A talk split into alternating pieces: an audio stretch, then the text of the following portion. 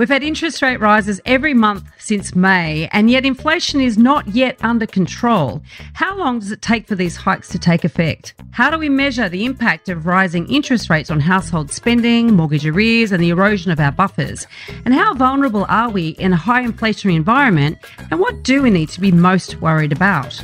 Welcome to The Elephant in the Room. This is the podcast where we love to talk about the big things in property that never usually get talked about. I'm Veronica Morgan, real estate agent, buyer's agent, and buyer's agent mentor, co host of Foxtel's Location, Location, Location Australia, author of Auction Ready, and co host of Your First Home Buyer Guide. And I'm Chris Bates, mortgage broker, recently ranked number five in Australia out of over 18,000 brokers in the annual MPA Top 100 Mortgage Broker Award. Before we get started, I need to let you know that nothing we say here can be taken as personal advice. We always recommend you engage the services of an appropriate and experienced professional. We're joined today by Belinda Allen, a senior economist at the Commonwealth Bank. Belinda has extensive experience as a financial markets economist and currently works in the institutional banking and markets division of the CommBank.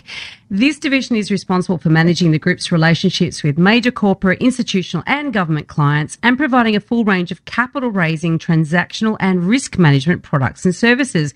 But Belinda also hosts the CommBank Global Economics and Markets Update podcast, which provides great insights into the types of data or type of data and indices that bank economists have access to. Thank you so much for coming along today, Belinda. We're really looking forward to this chat. Thanks so much for having me today. Belinda, it's good to have you on. I mean, it must be interesting as an economist to um, see what's happening in the bottom. I mean it's always changing, right? So it's always interesting. But in particular, you know, 2022 and, you know, the first probably global inflation challenge that mm. maybe you've seen in your working career. I don't know. But um, it's obviously a significant challenge. So, I mean, what, obviously there's a lag effect that um, yeah, the RBA's you know on rapid fire um, at the moment, and everyone's freaking out. And but we haven't really seen the impact of that. So I mean, what, what, I guess what's your overall observation of where we're at in late 2022, and, and you know, when we should start to really start to see the impact of everything that's happened this year? I guess. Yeah, thanks, Chris. Uh, there was a there was a lot in that. We talked about kind of high inflation. if we've seen it before in kind of our career, higher interest rates, and I think that's that's a pretty interesting place to start. Right, Australia is now seeing its first interest rate hiking cycle since 2010. So there's a significant amount of people who haven't seen it in their yep. career and also haven't experienced as a mortgage holder as well. So on our calculations, there are about a million first home buyers since the last interest rate hiking cycle. So that's a lot. Mm. There's also been economists, not me. I have seen interest rate hiking cycles before, but there's also been economists who are experiencing trying to analyze the economy and in effect how it will impact on households for the first time in their career as well. And also then add to that high inflation. You know, we've got headline inflation at 7.3%. You know, say from the GST, we haven't seen that, you know, definitely in my career. And so there's just, there's so many different forces at play.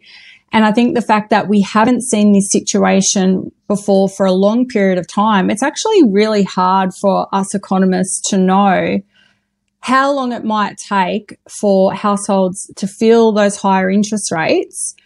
And added to that, the complication of, of high inflation as well. So, you know, when I went to university, we are always told those lags were around 18 months.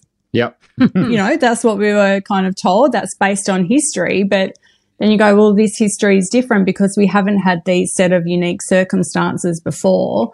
Then, as Veronica alluded to before, add into that the fact that we know households built up significant buffers during the COVID mm, period because yeah. we couldn't spend anything, then this situation is just different. So for us, economists, we're heavily leaning on high frequency data to give us an idea about how quickly households may react.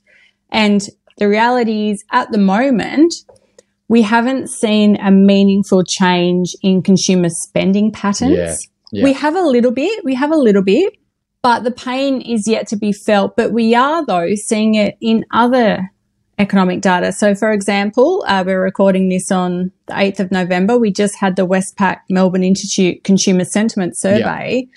That fell by 6.9%. Uh, and that's now, you know, the lo- it's lower than what we got to during the GFC. Mm. It's just a little bit higher than what we saw in the April 2020 Yeah. Lockdown period. And apart from that, you have to then go back to the 1990s recession Mm. to get a consumer sentiment reading that's been this weak. We're, we're in uncharted territories for a number of reasons, but consumers are feeling that it's going to get really hard from here because we're kind of forced to deal with higher interest rates, higher rent if you're a renter. Let's not Mm. forget about that. Mm. And also, inflation is high. We haven't experienced that before. So it, it's just, it's a lot of pain at once, but then we can't forget the good stuff. Yeah. You know, we have a very tight labor market. We have accumulated household savings. So that should help buffer it. But that means it's just harder to kind of work out when will we start to feel the impact of those higher interest rates.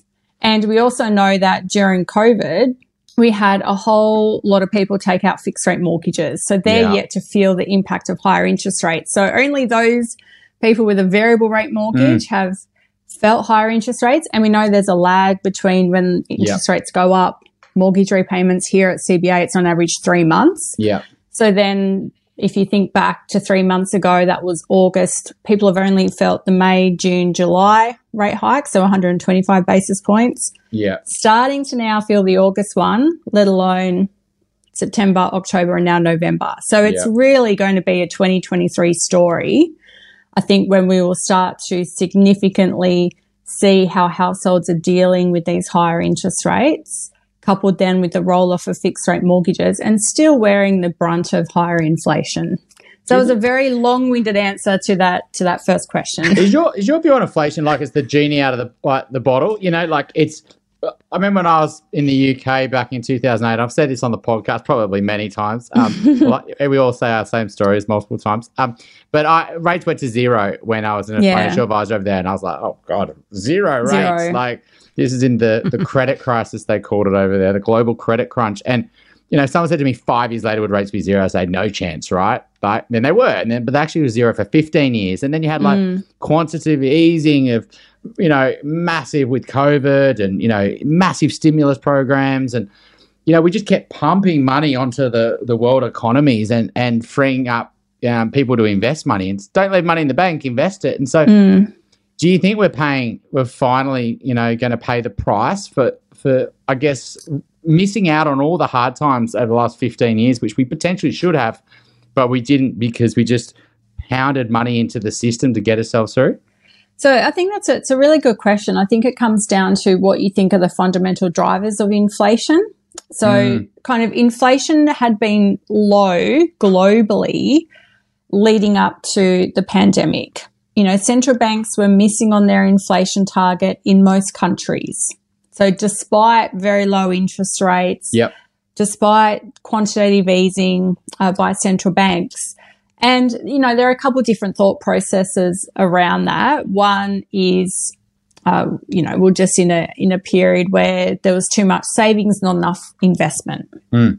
The other kind of, I think, added element to that is fiscal policy was too tight. So particularly after the global financial crisis and even the European debt sovereign crisis in 2012, 2013, governments in advanced economies really tried to get their budgets back on track. There was this whole view, you know, debt and deficit bad, let's get back to surplus. Mm. So the fact that they were trying to do that really also slowed down aggregate demand and inflation was low. Come the pandemic, central banks and governments went all in, right?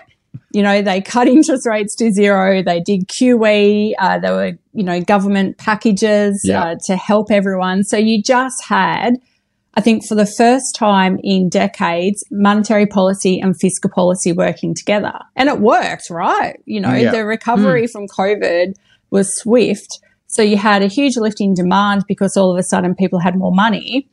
Added to that, supply chain disruptions. Mm. So you kind of had two drivers of inflation, supply issues and a huge lift in demand, that's just proved harder to rein in. So the supply chain disruptions are easing slowly. Our share of wallets changing. So during the pandemic, we spent a whole lot more on goods. You know, we all had to deck out our home offices and to effectively work and learn from home, kind of. So we spent a whole lot more on goods at a time where supply of goods was weak. So we're starting to shift our spending back to services. I'm sure we've all been on holidays in recent months because we hadn't taken one in a couple of years.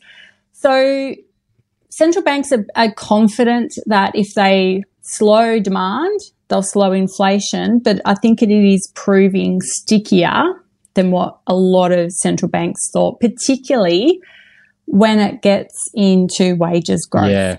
So that wage price spiral is something that central banks, particularly in the US and maybe to some extent the UK, Eurozone and New Zealand, is they don't want that lift in inflation to see wages growth lift up because then business try to recoup higher wages through charging high prices and you just Yeah. get this awful or spiral. So that's, I think, the concern that central banks are really trying to lean against. And that's why it could prove harder to kind of get inflation down if you do have that wage price spiral. And I think that's why some central banks offshore, particularly UK, US, are so adamant that they're going to pretty much tip their economies into recession to cool inflation. Because if you don't, long term consequences uh, are worse. It might be different in Australia, which we can touch on, but I think that that's a challenge at the moment is is how do you in effect slow inflation and slow the economy, uh, but not kind of really make it that that bad. You know, it's going to be hard.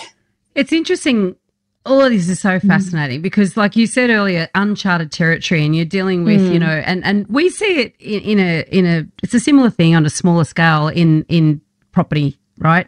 So a sales agent who's only ever known a good market, Oh, yeah. only knows how to sell in a good market, is absolutely heads are spinning, don't know what to do in a slow market, um, and you know, vice versa. The, the those that know how to do it tough, you know, they don't really know how to make the, take the benefit in, in a good market sometimes.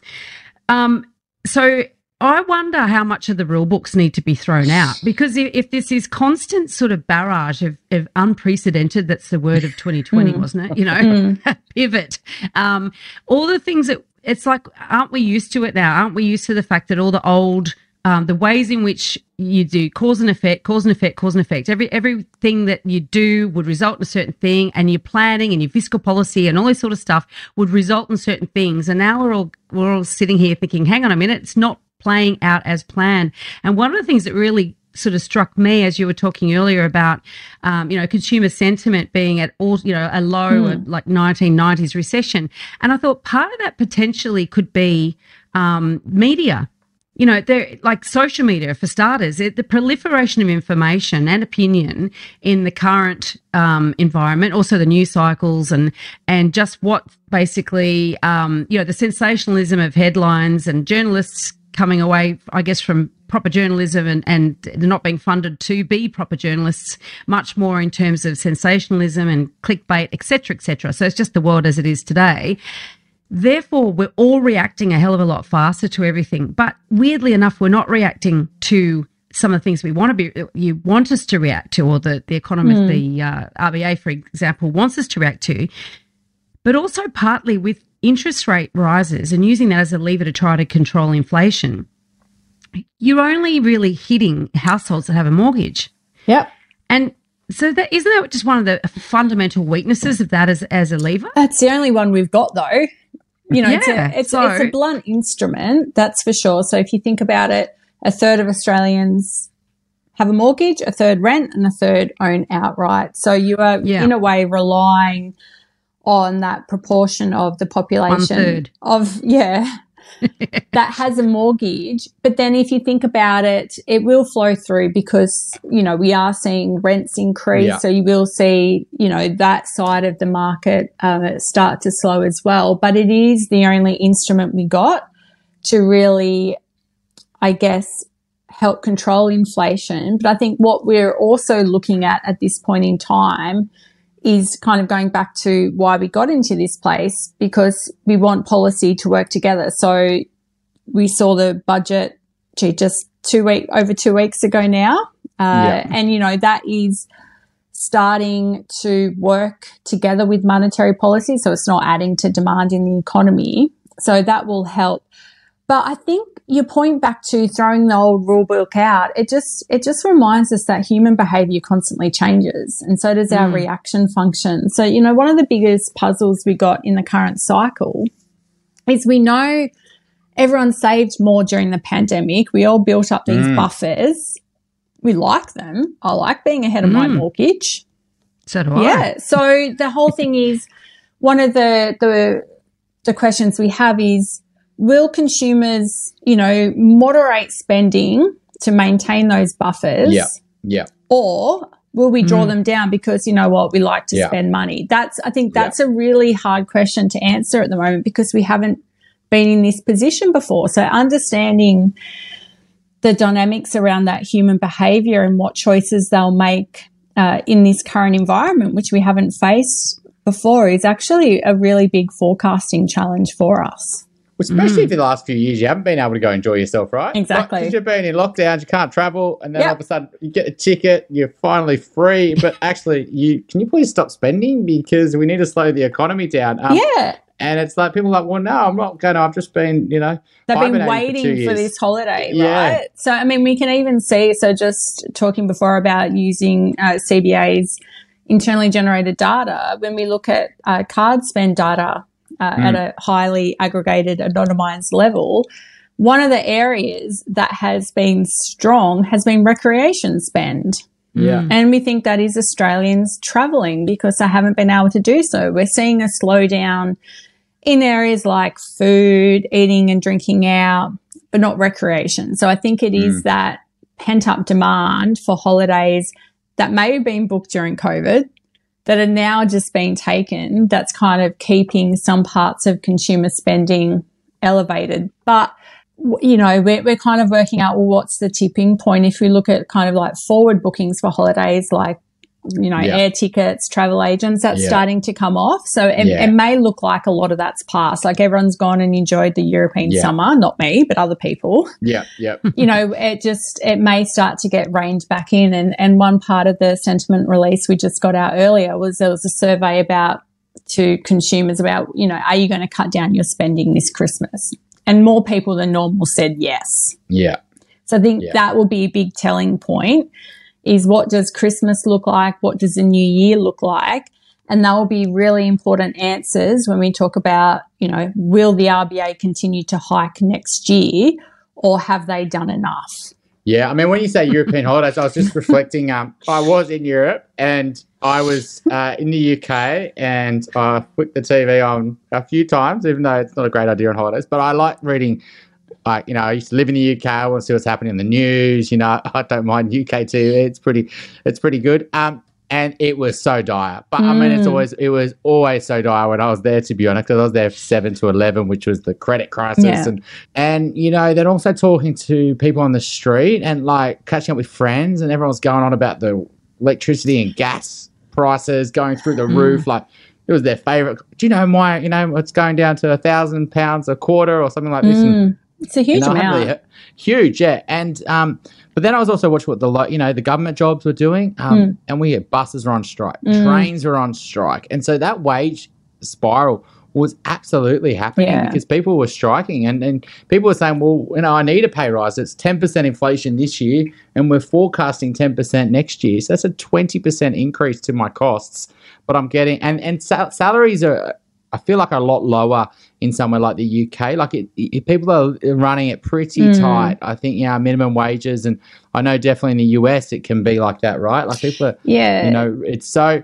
Do you think that the wage spiral that maybe is going to be a bit more prolific in the UK and US, um, maybe our higher salaries and our higher minimums is, you know, and potentially our cutback in spending, it's not going to potentially get out of control here as Yeah. potentially it might over there. I don't know. What's your thoughts? Yeah, so I think wages growth is probably the one of the, the key answers to working out if we'll see as higher interest rates in Australia as we build offshore. So Australia has high inflation mm. with 7.3% for the, the year to September, US nine-ish, UK double digits. It's it's Yeah. a pretty big difference there. But one of the big differences in Australia is we haven't seen a significant lift in what, services inflation. So primarily that's driven by wage costs. So in Australia, wages growth still quite contained. We actually get data uh, next week on that. We're expecting still sub 3% wages growth. And it comes down to our wage setting mechanisms in Australia. So 40% of the wage bill is determined by enterprise bargaining agreements. So they're mm. generally set over three years. So it's hard for 40% of our wage bill to change quickly mm. to market mm. conditions. Mm. So that can be problematic because for those people, you're not yeah. keeping pace with inflation, but then also it's helping us not have that wage price spiral. yeah. So it's a real tricky situation. We've seen the minimum wage lift. We saw that announced in June, 5.1% for our low income earners. So that's positive. And then for the remainder of the wage bill, if you're on an individual contract, we have seen some increases but still not what you would expect given the tightness in the labour market. So wages growth here is just not responding to the tighter mm. labour market. There are some institutional reasons for that. Uh, so that should help us not have that wage price spiral like we're seeing offshore. So it should mean the RBA has less to do here. Yeah. That's our current chicken, thinking. Chicken and egg a little bit though, because like, it is it's like if you are I don't know which employer, is which. Yeah, an employer. Like if someone's saying to me, okay, yeah, it's low unemployment, but do I really need you? Like, do I really need to hire you? Or do I really need to pay more? You know, if if I know my future demand isn't as certain because mm. of the mm. overall economy, and do I really want to go and invest in my business and hire more staff right now, or do I want to sort of be a bit more conservative yeah. and consolidate? And so if you stop the business investment into staff, then that will the employer will ask for more money, and they're like, well, actually, you know what? There's not actually any jobs out there. We're not. And is, is it? Do you think that that's what they're trying to do? That's the benefit of tipping an economy into recession, is you almost stop, you know, people hiring. Which you know, yeah, you're not going to get wage increases, but you also might lose your job. Um, yeah. So and I think in the U, yeah, is that sort of what you yeah, think? So yeah, so I think that's definitely a part of it. So the labour market was incredibly hot the first half of 2022. Like you couldn't get new staff if you wanted to, yeah, or yeah. you were paying overs to retain yeah. your staff. So there definitely was a period when the you know post the Delta wave and kind of the Omicron wave didn't didn't really impact that too much at the start of 2022 when the Australian economy was running hot mm. pre RBA rate hikes, where we did see cases of really strong, uh, I guess, anecdotal feedback on wages growth. Yeah. To me, that seems to be waning a little bit. And I think there are two reasons for that. Obviously, as you were saying, Chris, businesses are now looking forward maybe to a softer period in 2023 and then, of course, yeah. the other factor is we've had an increase in labour supply because we've had a return of net overseas migrants. Yeah. So they've actually come back stronger than what I think everyone thought. So you've just kind of mm. changed the dial a little bit on the demand side, but also the supply side. And in Australia, our participation rate, so that's the number of people of working age who are either looking for work or working uh, is at a really high level. Latest figures, mm. 66.6% above where it was pre COVID. In countries like the UK and the US, the levels are still well below what they were pre COVID. So their participation rates are lower. So their supply of labour has been constrained, which has added to wages growth over there. It's actually right. helped contain wages growth here. So there's just a number of different factors, which I think should mean in Australia a lower lift in the cash rate compared to offshore, a lower lift in the unemployment rate, and not as a bigger slowdown in economic growth. I sound like Goldilocks right now, but that is yeah. kind of that is kind of the central scenario in Australia is that we will hopefully get out of this in a better situation than some of our global peers. One of the things that never occurred to me until you were just talking then was what is the impact of immigration, mm. so population growth through um, skilled workers, on inflation? Yeah. Do they contribute to it? Well, I guess it's the same as they contribute mm. to economic growth because they come here, they want housing, they want food, so they add to demand, but at the same time, they help our labor supply. So it's kind of, mm. in a way, it can net out. And I think, you know, one of the things that, you know, we're kind of thinking about over the next uh, couple years is there'll be probably two main impacts from the return of net overseas migration. It's going to impact housing because we've already mm. got very low residential vacancy rates in Australia. Rents are already rising. So there'll be challenges around that. But at the same time, we know there's chronic labor shortages, particularly in, you know, some fields. So it will help mm. alleviate mm. that and help some businesses expand. Uh, so I think that's kind of the two things that we're thinking about uh, in in relation to migration. If you think to inflation, there's been a few main drivers why we've got high inflation in Australia. Food, you know, because we've seen floods, disruptions yep. around mm. that. Uh, petrol was a big one because of the war in the mm. Ukraine, mm. huge increase in oil prices, and the cost of building a new home. So, any people out there who have renovated recently, if they could get a builder, they would charge at least 20% more than they would have been a few yeah. years ago. So, there, yeah. were kind of the three main drivers of inflation. Uh, some of that was government policy led because of home builder. You saw a huge amount of demand at once as well as mm. supply chain disruptions around materials. So that will start to come down. We have seen housing construction and building approvals retreat a little bit. So we do think we're kind of maybe past the worst of that. That Sorry. they agree, clearly.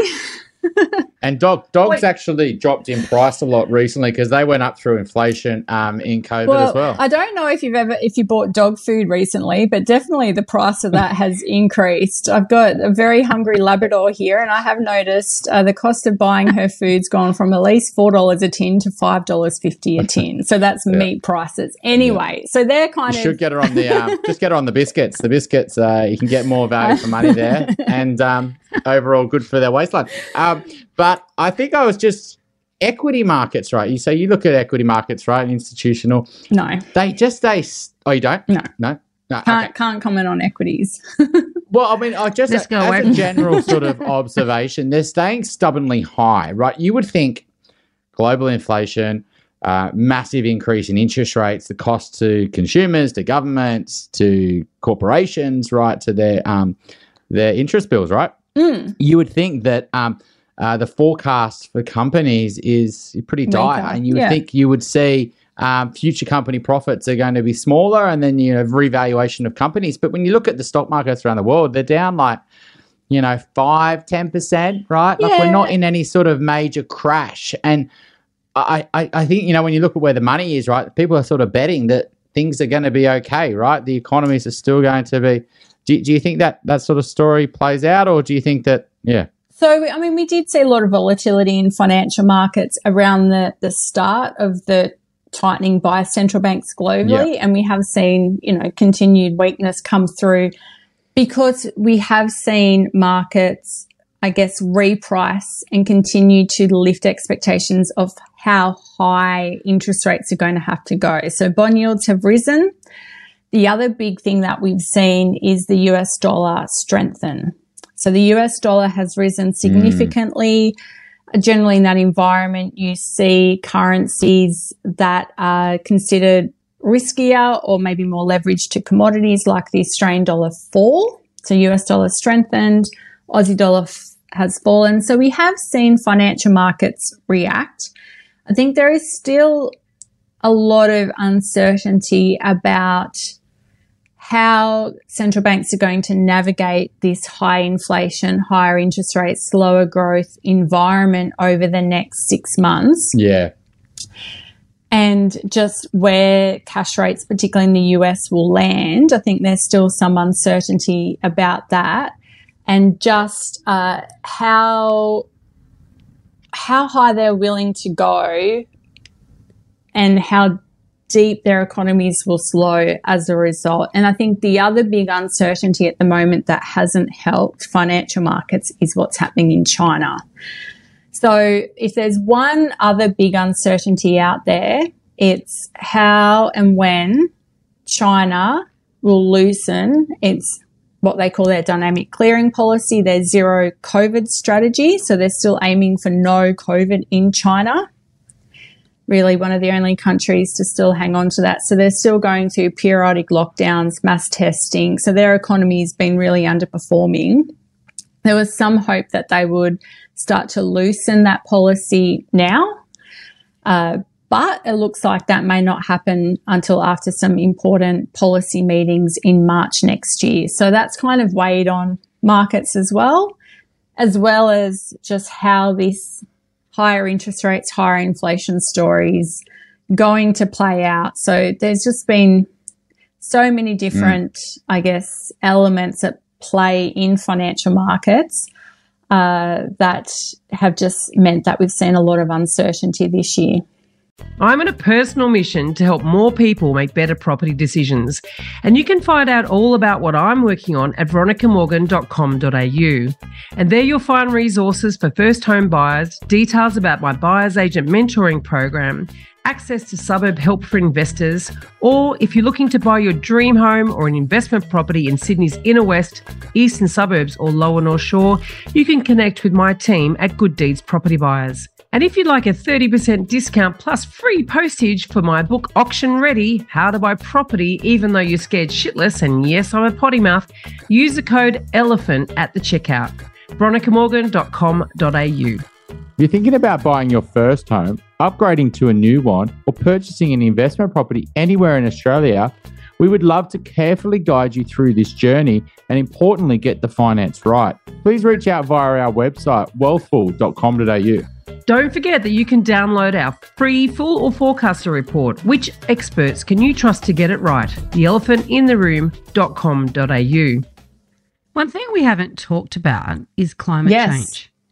And you know, this is, seems to be coming much more on the agenda across the board, right? And, you know, there's a bit school of thought that economic growth and climate change go hand yeah. in hand um, in a negative way, right? So, so and this is only something I'm starting to sort of read about myself, so I'm really not up on it enough to comment too much other than ask the question really but, but what sort of work yeah. are you doing or what, what are the, the thoughts around really how long can we continue to grow and and do we have to redefine what is termed or what is accepted as as good levels of economic growth in light of the fact we're basically destroying the planet? Yeah, so that, that's a that's a really great question, Veronica. So maybe just to give you an idea about what the research team here at CBA is doing, we actually now have uh, expanded the research that we do. So we do a lot more research on what we call sustainable economics. So looking really at that mm. main idea about how we do continue to grow and in in effect the resources that you need in effect for per unit of economic growth. So that's been historically high. It's been historically very high in Australia just because of the composition of our economy. So you really want to improve that and you can do that through kind of reusing, recycling, this whole idea about a circular economy. The donut the, economy. Yeah, the donut economy. So taking into account more than just GDP growth, which is a very narrow mm-hmm. measurement of economic growth, but also just finding ways that you can improve your growth by reusing more items, recycling, reducing your carbon emissions, things like mm. that. So, you know, that whole idea about circular economies growing bigger, but then also when you look at the investment that needs to take place to meet the goals of reducing carbon emissions is very large and requires a lot of natural resources. Now, Australia has some of them, mm. like lithium, like nickel, mm. like copper, things that you might need in electric vehicle batteries and things like that. But you need a lot of investment dollars. And mm. that is challenging to make that investment at a time where we already have capacity constraints and high inflation hmm. and well, a war in the Ukraine. To, so yeah. you know, there's never an easy answer, but I think there are more people in more industries focus on this, which is only a good thing. we started this this conversation, you know, talking about interest rate Yes. rise and how long it's going to take to have a meaningful impact, and also the impact on consumer confidence of just negative me, you know, the the, the media story, I guess, around this. What interests me, and I and I did marketing at uni way back when, and and it's always sort of bothered me this this um, drive of marketers to create demand for products that were never existed in the first place. I mean, you know, like we used to cook our own cookies, right? We used to cook, bake our own cookies, and then um, a clever biscuit manufacturer said, "Oh, I don't know, I can make a bunch of these at scale, put them in, in packets, and sell them, etc." And then you get one packet of biscuits broken down into little tiny packets of you know daily portions for the kids to go to preschool and you know what i mean? It, it's just this marketing goes mad. It creates more landfill. It, it's it's generating demand for stuff we don't really need. Um, you could have a packet of biscuits and break it into small containers if you wanted to but no it's all marketed at the, the convenience. That's just one example of so many things in our lives that has had a i think a negative impact. Just in a lot in a lot of ways, but obviously it does have a knock on effect in the climate, right? Um, so there's actually you know, so we talk about the massive investment to create circular economies and um, and reuse and recycle and, and put things back into the into the production rather than into the ground um, or into landfill. But then culturally, we've got a problem too. We're too affluent. We're basically being killed by affluence, right? It's, a, it's an interesting point. We've changed the nature of our economy to be a services oriented economy. So all those things that are saving us time through neatly mm. portioned biscuits mean we now have more, I guess, time and money to spend on doing other things. Uh, so Yeah. the affluence has created this services economy. You know, you might have a cleaner, you might have a dog walker, get your shirts dry cleaned, all Yeah. those things. So we've created an economy because of that. That's employed a lot of people. So it is, I guess, I think I think what you're trying to get at maybe is how much is enough. yeah, yeah. I don't I don't know, uh, but I think it's about then, as economics always is, it's about the incentives to try to change behaviour. So what what do we want to do around climate change? What are the incentives to do that, and how are we going to act? So pricing signals, you know, government mandates, etc., etc.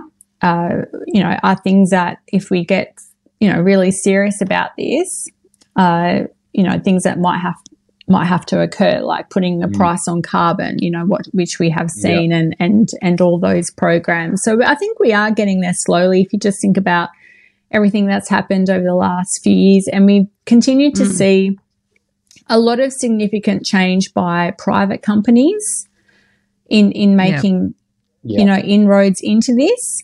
Uh, so even though you know for for many years we haven't seen such big wholesale changes, we do know a lot of companies have made some some pretty good inroads into improving sustainability practices, biodiversity practices, uh, so that can you know there are there are things happening, uh, but Yeah. obviously there, there's Yeah. just so much so much more inroads to come, and what our economy looks like through it through that is going to be really interesting. Given you know we have a lot of carbon emissions uh, because of agriculture, because of the material sector, and also transportation because we are so far from everyone else. So there's going to be some really interesting challenges and opportunities for Australia based on that.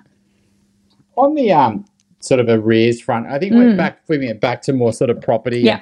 How um how you know, level one thinking with property and this has happened, you know, multiple times I'll get a client and they'll be like, Oh, you know, interest rates are going up. That means people are going to go into arrears. That means people are going to fire sale, right? And you're going to see all these listings on the market. And um yeah, that's just not what happens, right? People don't, you know, know that there- it's only a small portion. They're Yeah. really struggling. They've got the buffers, etc. So, what are CBA sort of seeing, and what are you are you sort of seeing any like hot? It's not going to be across the whole board, right? There'll be certain pockets that are more likely to be a bit more, um, you know, likely to have a problem Vulnerable. with, you know, arrears. Um, so, what is CBA saying, and how bad do you, you expect it to get if rates do stay high? For you know three to four years, like you know, I think what when I'm having conversation with clients, I say, look, let's plan for worst case. If best case happens and rates stabilize and rates you're going to end up cutting rates because of a recession. Well, you're going to get borrowing capacity increases. Yeah. You're going to get, and they'll probably be great for property prices. But you know what you want to do is protect yourself at worst case. So how's CBA thinking through, you know, the arrears problem? And from you know, while you might not work in this space, do you see any sort of COVID like? you know, policies start to come across the banks where they start offering payment holidays and, you know, and things outside traditional responsible lending to help, um, you know, problem hotspots. And, yeah. You know, and so what are you saying? So there, there's some really great questions. So I'll probably just start with with a couple things. Our forecast for the cash rate is one more rate hike by the Reserve Bank in December, so that would take the cash rate to 3.1%. We then have them on hold for most of 2023. Right.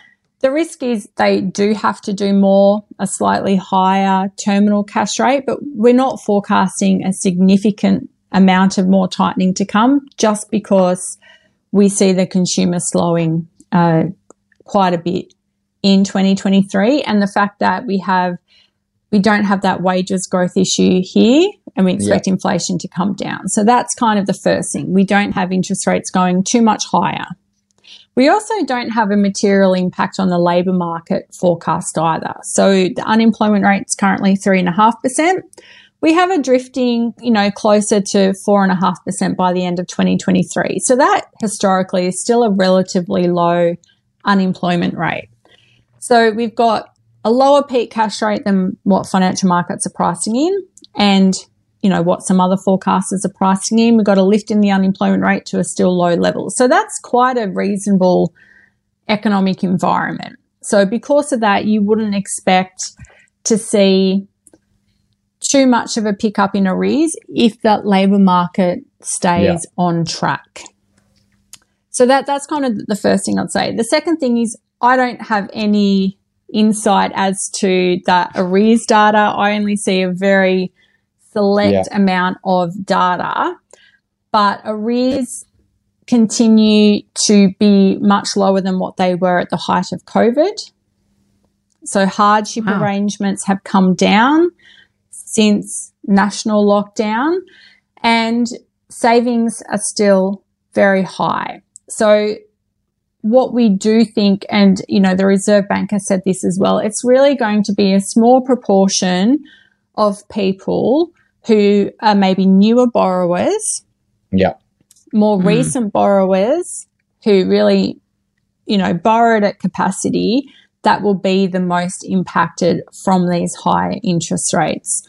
On average, people are still well ahead on their mortgage. I think in the RBA statement on monetary policy they released last week, they said around one and three quarter years ahead on their mortgage. Now that has come down because obviously repayments and interest rates have come up, but it's still a pretty benign environment for things like distress sales and hardship arrangements and those types of issues. So we do continue to think home prices will fall just because we're still going through the interest rate hiking cycle. So they've fallen yeah. nationally about six and a half percent.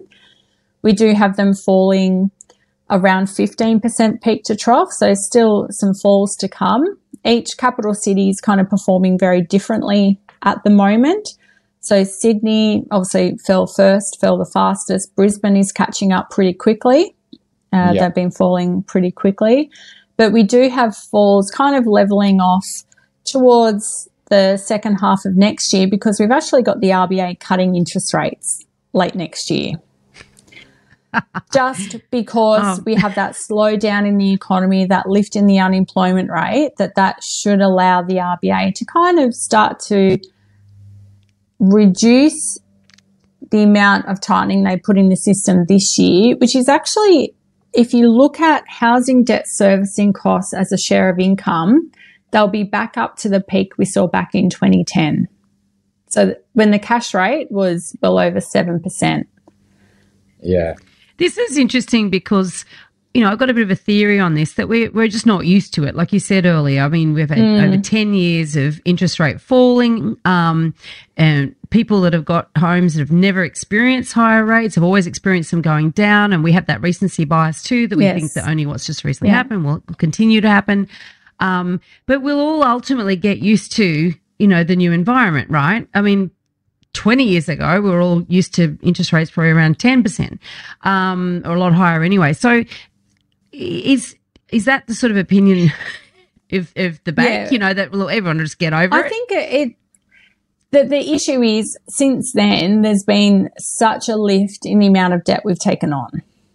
So right, that's, that's yes. been the, the big, mm. in effect, levels change is that we are now mm. just spending much more of our income on debt servicing that it, it's not like it can go back to that level just because property prices have risen so much. You now Got need it. to borrow yeah. so much more uh, to buy a home. So, look, the cash rate's going to be higher than what it was during COVID. I mean, 0.1% was incredibly low, mm. you know, emergency levels. So we can't see it going back there, but it doesn't mean that it's going to stay at, you know, above 3% for a prolonged period of time. We are going to have economic cycles the cash rate will move up and down. That's kind of, you know, what it has done historically. In a, you know, the, the unusual thing has been that we didn't have an interest rate hiking cycle for 12 years. That was the unusual thing. Mm. So I think we're going to have to go back to both monetary policy and fiscal policy, kind of helping to manage the economic cycle. Uh, but that doesn't take away from the fact that I think over the coming few months, everyone's going to really feel the material lift in interest rates we've seen since May. And higher, higher inflation well, not everyone. as well. But not yet, not everyone. Not everyone. Yeah. but I think everyone's feeling higher inflation, uh, particularly mm. rising rents are coming through. Yeah. And what we do know, particularly if you're a, a lower income earner, you spend way mm. more of your yeah. wallet on those essential items which have risen the fastest. So, you know, there's yep. a lot of challenges around that. It's hard in a way to talk about the macro level because everyone does face such completely different circumstances. Mm. But we do know it, you know, for those people, it, it will be a challenging time. Uh, and I think that's why you've started to hear just over recent weeks, just a bit more chatter from the federal government on energy prices. It'll be really interesting yeah. just to see what they do kind of over the course of the next few months.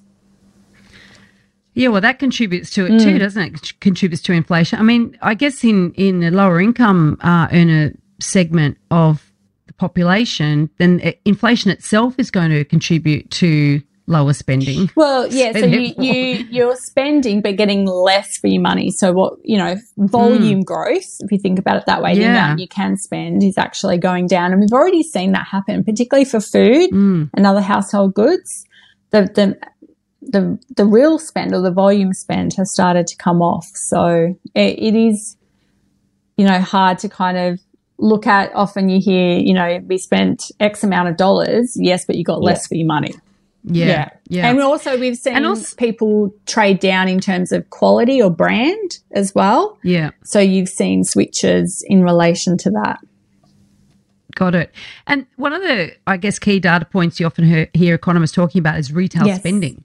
So, so, and obviously coming into Christmas, and we're recording this in November. We'll be actually releasing this after the next rate hike that we'll you've see just predicted, right. by the way. Gosh. So yeah. we will see you right.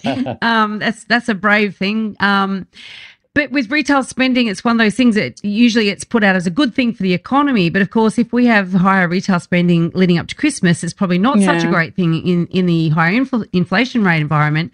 It, does it feel weird as an economist to be able to talk about the same thing and sometimes it's great and sometimes it's not so great. I great? guess we got we get used to wearing those two different hats. I think it depends on, you know, at the moment I think we we want the economy and inflation to come down, but not to the degree that the economy slows too much. So the RBA has really talked about recently about this narrow path to achieving that. It is mm, very mm, yeah. narrow. So kind yeah. of you want things to slow, but not too much and just enough for the RBA to be able to, to pause the cash rate with confidence that inflation will start to come down. So I guess we want things to be okay, not great, but not bad. Just okay. So, so Belinda, we don't want to grill you on this. Or I'm, I'm asking you the question, but you know, we, we did a podcast, the, the fuller forecast reports, and we did on the banks. Um, yeah, we did on usual, you know, commentators in the property market, how they like make all these amazing forecasts, and you know, the next year you look back and everything's Yeah. wrong, right? Yeah. And uh, yeah, there's some serial sort of great forecasts out there, to be honest, and we sort of give them our gold star. But in the banks have kind of got it wrong for a long time around the property market, and, and in particular in COVID, and um, you know, twenty percent falls and twenty percent up. you know, Yeah. like it's it's a huge difference. If you base your decision on that, you sold your property or you didn't enter the market and you thought you you know you're two hundred grand worse off than you were. So, what's some of the learnings, I guess, that you know, as, as a as a team did sort of your you know CBA and just the banking industry take out of you know the that sort of situation and do you do things differently now or do you think is what were some of your learnings Yeah, so I mean, forecasting during COVID was obviously incredibly challenging because it was such an unknown environment. And then, of course, you had added to that just such the rapid response from the RBA, but also the federal government in terms of policies as well. I think, Mm. I think the lesson we've always got to learn is that interest rates are the primary driver of property prices. So if interest rates are going up, property prices are more than likely to be going down and, and vice versa. It's incredibly tied to the interest rate cycle broadly. Obviously, you're going to have Yeah. differences to that if, you know, you're in, there's not a lot of stock on the market, et cetera, et cetera. And we know there's not a lot of stock on the market at the moment. So I think, Yeah. you know, that's the, that's a lesson is the policy ro- response is incredibly important uh, when you're forecasting. Yeah, and I mean even things like um, you know we do do whatever we take. I mean it's the Draghi. Mm. Um, back when you were talking Yeah. about the European debt cycle uh, crisis, it was like you know when he came in and you know Greece is going under and Italy and Portugal and Spain and. You know, they're coming in the ECB. We're going to do whatever it takes, and that just and they literally Yeah, did, they did, and you know, that's it right. still exists. You know, Yeah. and I think you know that's something when you know you look at some of the property bears out there. It's like um, you know they're always like, oh, now finally we've got this D Day, and then bang, this you know there's a policy happens. response. And I think Yeah. because, you know, we're so, in a way, we're so tied to the property market as a society and as a nation as well. And we have to remember, so is, you know, you've got 55% of the economy's consumer spending, and that's also tied to Mm. wealth. So Yeah. every everything is linked, right? You can't, in a way, you can't forecast in a static environment because things are constantly changing you know mm-hmm. and and i think that's where any policy responses are incredibly important because then it automatically changes the dialogue the consumer Yeah. and then everything else based on that as well so i think i think that's probably the biggest lesson Yeah. is you've got to understand the policy response and if the policy responses change then you, you may need to revisit your forecasts so policy response would be interest rate property changes prices. Yeah. and then we got so we got this. Um, let's say you, we, we role play out your scenario, right? Twenty five basis points, they hold. Yep. Uh, property prices fall fifteen percent. Um, you know, that has a wealth effect. It Yeah. has a, you know, we start to really slow down our economy. Maybe they start to reduce interest rates. Um, do you think that another policy response would be to the APRA will step in and, and you know lower the serviceability buffer? Like they did that to slow the market down when it was hot. Do you think that that's naturally something that we could see next year? You know, to boost borrowing capacities when you know they are so tight at the moment. Like Mm. it, it's it's we're talking thirty percent plus reduction to borrowing capacities. Um, you know, client and you know it's really hard for the first time buyer to be honest because Yeah. you know they've already they've been they've you know they do get a lot of knocks along the way you know the market goes you know they need a bigger deposit and um you know and prices haven't fallen as much as borrowing capacities you know um and so they are out there you know they were ready to go but then their borrowing capacities have fallen 30% and you know it's so it's uh, do you think that that's going to be something to really stimulate the market next year Yeah, so I think I mean we've obviously got the rate cuts in our profile for the RBA. We we haven't looked at anything around the serviceability buffer at all. That only got Mm. changed October last year. Got lifted from you know 200, 250 basis points to three hundred basis points. Not not sure about that, but the the interest rate cuts from the RBA you know, would help you would expect to stabilize the property market. That's certainly what we've got in our profile for property prices. But anything beyond that, I think I'm I'm really not not sure what else what else could be could happen. There's also, yep. of course, in the federal budget, you know, continued help for first home buyers, a commitment to want to build more houses as well. So the supply angle we can't forget about. Uh, that that could also help. So anything around freeing up land, lifting the amount of houses being built uh, will also play into it as well. But in all honesty, we'll probably need that with that lifting that overseas migration as well. Yeah, I mean, and also that takes a while for that to. It does. I mean, yeah, no quick fixes. Six months. Yeah, six to nine months to buy, build each house. And If you've got supply chain problems and delays exactly. on, yeah, you know, lack of trades, etc., etc. So that's going to push that all out. But it's all interesting. It, it is. What I should have said is I didn't bring my crystal ball in relation to yeah. that. oh, so that's what we got you for. and um, while we're here, then on this end of the conversation, we've got a property Dumbo for us, or just it's just a story about someone who's done something around property, like a learning that we could take. It doesn't have to be too serious. It's more a case of probably the less serious the better to be honest um, uh, no real just, no real property stories from me unfortunately um, no, it doesn't have to be you or a friend no, or a not, colleague not, or... not, that i can really really think of um, in all honesty I'll, I'll I will have to continue to, to rack my brain on that but it's just interesting i think just to see you know the the reaction I think to to the higher interest rates at the moment and just to, mm. just to see how that's going to play through but but unfortunately no interesting property stories would love to hear one though if you do have one I'll give you oh. a, Dumbo. It, yeah. It's sort of a nice Dumbo, like as in a soft Dumbo. Um, my parents just sold their house that they've lived in for 54 years, right? So they've bought one house in their lives. They well, they bu- built it, house and wow. land package, way back when.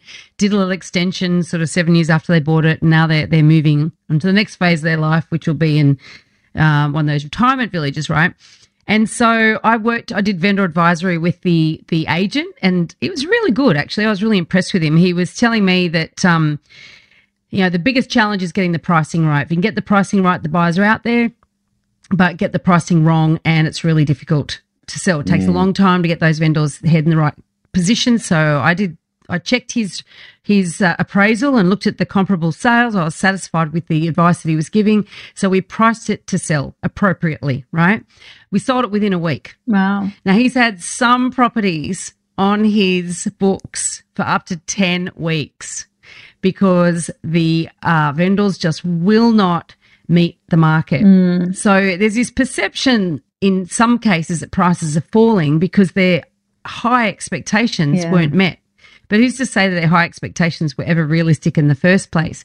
Mm. But um, it is quite interesting. One particular property that really was, you know, competing with my parents' property, um, and we snaffled I think the strongest buyer in that price bracket because because because we we we had a very clear and and he the agent just said, "Oh my god, I wish everyone understood the market like you do." Well, that is my business, so of course I understand it. But um, you know, people don't realize that they're actually costing themselves money. Mm. And I get that not all agents are as smart as this guy as well. I get that I was I wasn't. Uh, my mum had liked him, which surprised me that I did, to be quite frank. I thought if she likes him, I'm going to think he's terrible, but he was actually very good. Um, and so I think that's the Dumbo really is that people that want to sell, there are buyers out there. To give you an example, the first open houses, I think he said to me, on average, he was getting about 20 groups through each first open house. And I said, What do you get for subsequent open houses? He said, Six or seven. Mm. And I'm like, We have to sell in a week then because your best buyer is coming through that week and you want that pressure in that week.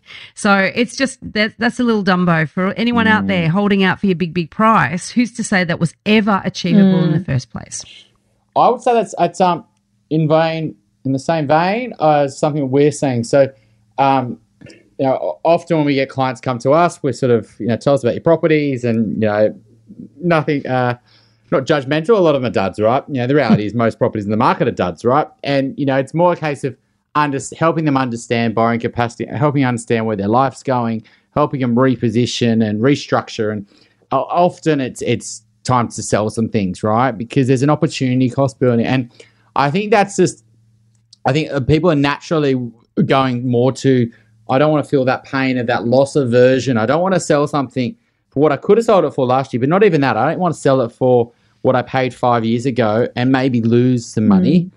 When really the opportunity is to be in the market to buy right now, right? And so yes, you're not selling that well, but most of the time people are spending more than what they're selling. And you know, it's actually getting better market exposure into better assets, and it's actually not a bad time to be doing that. So I'd say, you know, now's the time to be dealing with the pain and then getting restructuring into better assets. So when the market does recover, you, you've got better assets growing for you and you're buying better. And I would say that's just the issue now. Deal with if you the key thing is that with borrowing capacity so tight at the moment, mm. don't rush to sell and then go, oh, can I get finance? Mm. it's like figure out how much you can really borrow. Figure out what are you going to buy. Make sure that that's achievable rather than you're rushing yourself. And then also picking the right agent. Veronica, we um had a client last week where um, yeah, absolutely, it was the wrong agent, and you know, but switching agents, and all of a sudden things might sell. It hasn't sold yet, but it's yeah. highly likely. And so that's the other thing is if if if the agent's not doing the job, get out fast, go somewhere else, um, because you know you're missing the opportunity of, of buying in better market conditions, assuming you can find something quality. That's the the challenge. So um, thanks so much for coming on, Belinda. There's so much we can cover today. I know. Thank it's, um, you. it's so important for people in. They want to know the macro story, but they also want to get it, you know, digested down to, you know, their, their current situation. So thank you so much.